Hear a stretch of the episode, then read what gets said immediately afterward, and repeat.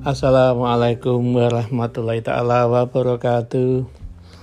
Alhamdulillah hari ini saya ingin berbagi cerita lagi. Kita semua menyadari bahwa dalam kehidupan ini ada yang namanya hukum sebab akibat. Ada namanya hukum tarik menarik, ada yang namanya hukum evolusi. Saya yakin teman-teman sekalian di mana pun Anda berada pernah mendengar tentang hal itu. Marilah untuk mencapai kedamaian. Perbanyaklah kita tentang perbuatan-perbuatan yang membuat hati ini menjadi damai. Membuat hati ini menjadi bahagia. Dengan langkah-langkah kecil yang harus kita lakukan setiap harinya.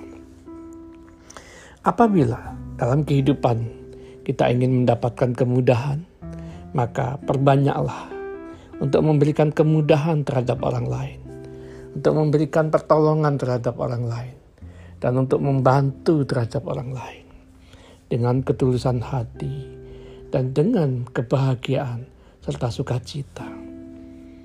Karena kita menyadari apabila kita bahagia dalam menolong orang lain, maka kita pun akan ditolong orang lain dengan bahagia.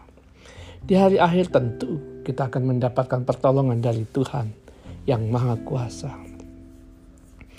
Namun sebaliknya, kalau kita dalam kehidupan sering mempersulit orang lain, sering tidak mau membantu orang lain, maka kita pun tidak akan menemukan kedamaian.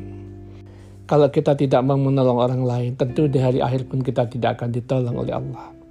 Oleh sebab itu, tolonglah orang lain agar kita ditolong oleh Allah, dunia maupun di akhirat hal-hal kecil yang harus kita lakukan.